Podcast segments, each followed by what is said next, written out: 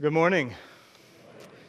I am um, very happy to be with you uh, this morning. I am here uh, preaching, and Father Tripp is out at the church plant preaching, and um, it's good for him um, to be out there, and it's good for me to be here. So I'm thankful um, to be with you all this morning. I bring greetings from my family, and um, just excited to, to come and to reflect on the Epiphany with you all this morning. Um, many of you might know this. Maybe, maybe your heads are not filled with useless trivia like mine. Um, but in case you were wondering, the state motto for California is Eureka. Eureka. I've got it, or I've found it. Now, you can guess why this is the state motto of California. It is likely what was uttered by those first gold rushers when they discovered gold. Eureka! I've got it. I've found it. They had an aha moment that they had been to California and they were going to strike it rich. The season of Epiphany is actually a series of eurekas, a series of aha moments in the life of Jesus. Moments where um, either a character in the story or us as readers um, have, a, have a revelation and aha, this is something significant. This is something important. This is something about who Jesus is. It's an aha moment about this man, Jesus, who was born a babe in a manger and is growing into something that many people do not quite understand. It's an aha moment. An epiphany, it literally means manifestation. And for the earliest Christians, the early church, um, this epiphany moment that we read about today, the coming of the Magi to worship the Christ child, was perhaps one of the biggest aha moments in all of Scripture. In fact, the feast that celebrated the Epiphany for centuries was a far greater celebration and holiday than even Christmas for the early church. It was second, probably only to Easter. It is a huge eureka moment that these magi would come, that, that of all the people God would reveal his Messiah to, it would be lowly shepherds and, and pagan wise men from the east. And they journeyed to see Jesus. And it marks one of the biggest eureka moments in all of Scripture. So, what I want us to do this morning is actually to keep that text in the back of our mind, but I want us to, to reflect on Ephesians and what Paul wrote to the church in Ephesus. Because the, the key thing of this aha moment that the Gentiles would be invited to come see Jesus is the realization that God's Messiah is not just for the Jewish people. That was huge that, that God has sent his son, his Messiah, born of a Jewish woman, to be the Messiah and the Savior for the whole world. And so the coming of the Magi is just an, it's an illustration of this reality that Gentiles are going to have access to the promises of God. And in Ephesians, Paul is reflecting on this. He's reflecting on the manifestation of Jesus to the Gentiles. He actually calls it a mystery. For him, it's a mystery that's been, that's been hidden through the ages and now revealed through the Holy Spirit. So let's take a look at Ephesians. We're in chapter 3, beginning at the first verse. If you have a Bible with you or a Bible app on your phone, I, I certainly recommend you open it up. We're going to be looking at a, a few verses that, that highlight what Paul is saying here. Chapter 3, beginning at the first verse. If you have a, a Bible, it's, it's Romans and 1st and 2nd Corinthians and Galatians and Ephesians. If you get to Philippians, Colossians, or Thessalonians, or Timothy or Titus, you've gone too far, you need to go back. Ephesians 3, beginning at verse 1. And the first thing um, Paul's going to show us or tell us is, is what is this mystery?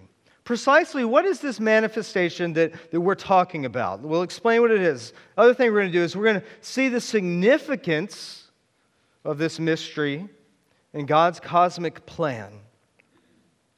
But first, Paul has to set the stage for us. And the reality is that he is in prison. Look at verse 1 there. For this reason, I, Paul, a prisoner for Christ Jesus, on behalf of you Gentiles. And then it's like this full stop. Wait a second.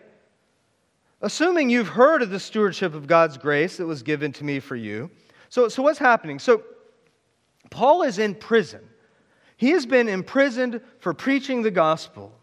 Now, if you were a follower of Paul, a member of one of his early churches, and you got word that your leader was in prison, that would be devastating.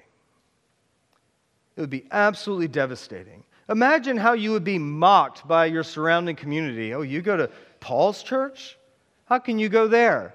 Imagine the, the, just the, the mocking and the ostracism that would come with that. But even, even then, perhaps you begin to question what Paul ever taught you, right? Well, he's in jail. He's just spent two chapters teaching us about God's grace and God's mercy, about God's sovereignty and how He's ruling and controlling all things, about how this sovereign God has saved us by grace and given us good works to do on this earth, not by any, any working of our own heart, but by God's Holy Spirit. Paul has laid all these things out, and now he's in prison? And you're thinking, how could any of that be true? How can, how can God allow his servant to go to prison if he really is sovereign and trustworthy?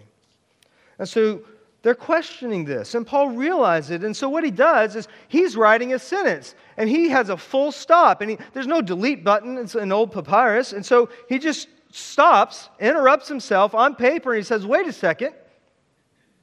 Let me reassure you. Let me reassure you that my imprisonment, what we're going to see, is for your glory. There's nothing to be ashamed of, it is something to be glorified in. So he's in prison. And he uses and he expounds upon this manifestation to the Gentiles, this great mystery. He uses that to reassure his people. It's a pastoral concern. So, what then is this reassuring mystery? Well, let's look at verse 6. The answer is very clear right there. This mystery is the Gentiles are fellow heirs, members of the same body, and partakers of the promise in Christ Jesus through the gospel. The Gentiles. And in, in Jewish worldview, in, in those days, there were two types of people there were Jewish people the people of God, the ethnic descendants of Abraham, and any converts that have come in. There were Jewish people, and the other, the other set of people were Gentile people. They were not Jewish, they were pagan. They were Greek, they were Roman, they were Persian, they were some of them were oppressors, some of them were occupying the Jewish land. They were very much not Jewish. In fact, many of them were probably considered enemies of the Jewish people. And so here's the mystery that these Gentiles are fellow heirs. What's that? They're fellow heirs. They're members of the same body. The Gentiles and the Jews are members of the same body, not different ones. They are partakers of the promise. What promise? Maybe the promise to Abraham, the promise to David, the promise to the prophets, all of these great treasured prof- promises of the Old Testament. Paul is saying the Gentiles get to share in them. How is this possible? This doesn't happen naturally. You know how hard it is to get even moderately disagreeing people to enjoy each other's company. Can you imagine? Can you imagine? But he says it very clearly. There, all these things are true when they are in Christ Jesus. How? Through the gospel.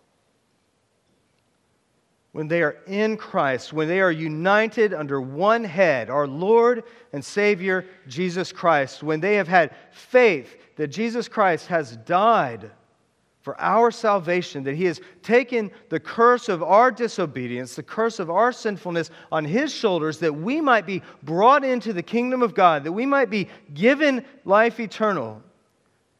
when we have placed our faith in Jesus Christ, that He is defeating evil, He's defeating death, and He is restoring all of creation, then it doesn't matter if you're Jewish or Gentile or black or white or Republican or Democrat, you are all united under the Lordship of Jesus Christ. That's the great mystery for the ages that Paul says through the Holy Spirit it has been given to him to proclaim. It's the mystery he proclaimed to the, Gentile, uh, to the Gentiles and Jews in Ephesus. If you read those first two chapters, it's all about how God in his grace can bring anybody together. Anybody. And so, this mystery, this un- unification under the Messiah of all who believe in him, through his death and resurrection is revealed, what we'll see, in the church. And you might be thinking, the church? I've heard some things about the church throughout history. The church has not always been on its best behavior, and, and you're right. It hasn't. The church has been an amazing force throughout the centuries, and it's also been a divisive one. Because the church is made up of diverse, complicated, and sinful people. And the reality is that despite these things, God brings his people together. He unites us under the headship of Christ. He forgives us time and time again so that we could make this mystery known to the world. That despite our differences, despite our shortcomings, we've received the grace of God. We have a story to tell and a message to proclaim, and we do this together the mysteries revealed in the church. So that's the mystery. This uniting of God's people under his Messiah, Jesus, despite their imperfections and their sinfulness, that they might proclaim the gospel. What is the significance then? What is the consequences of this? Look at verses 10 and 11. This mystery has been made known so that through the church, the people of God, the manifold wisdom of God might be made known to the rulers and authorities in the heavenly places. This is a cosmic consequence for this revelation, this mystery, this um, epiphany of the Jews and Gentiles coming together. They're cosmic consequences. So, first, let's break this verse down a little bit. Through the church, through this coming together of God's people, the manifold wisdom of God might be made known. What is the wisdom of God? Well, if you were to read 1 Corinthians, you would see um, Paul expounding upon the wisdom of God. And he says a couple things about it. He says, first, the wisdom of God is actually foolishness to the Jewish people. I mean, to the Gentiles. It's foolishness. And it's a stumbling block to the Jewish people. The wisdom of God, which is revealed to us on the cross, is foolishness and a stumbling block. It's foolishness to the Gentiles because they would say, How can anybody of any consequence be crucified like a common criminal? That's foolish. For the Jewish people, this wisdom of God is a stumbling block. Because how could God's Messiah be crucified? If your Messiah gets crucified, you probably need to find a new Messiah, right? It's foolishness, it's a stumbling block, but for us, for those who would believe, for those who would believe in Jesus Christ, that would receive his death and would receive his resurrection, for us, this wisdom of God is the power of salvation. This wisdom of God is the kingdom. It's Jesus reigning on the throne. It's Jesus coming back to restore the worlds to, what, to rights. The, the wisdom of God, which looks so foolish on the cross, is the hope of the whole world. So that through the church, this wisdom of God might be made known to who? To the rulers and authorities in the heavenly places. It's not just, we're not just here to make God's grace and mercy and glory be known to the people around us. We are here for that, but this is actually a witness to the heavenly realm, to the rulers and the authorities, to Satan himself, that God is glorious and sovereign and will not be defeated. The wisdom of God is a message that Christ is seated on his throne and reigning and will redeem all things. And it is made manifest in the church, in us, in you, in me, in the people of God. And so, what does that mean? Well, it gives us a divine purpose. Corporately and personally, it gives us a divine purpose. Look at verse 11 now, or 13, excuse me.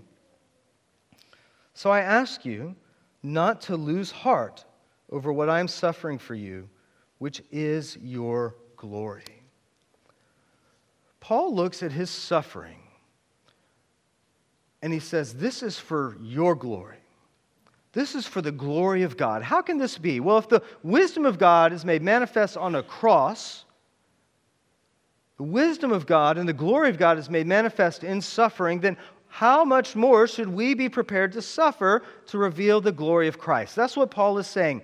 I am revealing God's glory through my suffering. And so my suffering is for your glory. Our suffering is for God's glory. And so the reality is that as followers of Christ, we probably should expect to suffer. There's no probably, we should expect to suffer. We will suffer. Now, we know Christians around the world who are suffering significantly more than we are, who are killed and persecuted for their faith. But that doesn't, that doesn't lessen the fact that believing in Jesus more and more is a cause to be mocked in this world. It's a cause to be outcast. It's a cause to suffer. And just as God's grace doesn't discriminate, neither does suffering. It's going to happen to all of us. Even death and evil, as they still wreak havoc in this world, we will suffer in the midst of that. And yet we take heart, right? Do not lose heart over what I am suffering for you. Do not lose heart over your suffering, over your pain, over the death of a loved one. Do not lose heart in the grace and mercy of God over the suffering in your own heart as you struggle with constant and repeated sin. Do not lose heart because God is good and graceful and He has made this coming together through the grace of Jesus for His glory. And so we are called then as a church and as individuals to have cross shaped lives.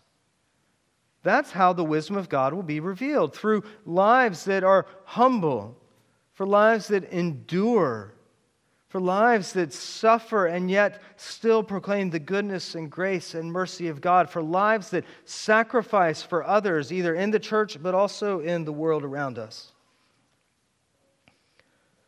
And so, this is a great aha moment in the life of the church that Jew and Gentile would be brought together under the cross of Christ.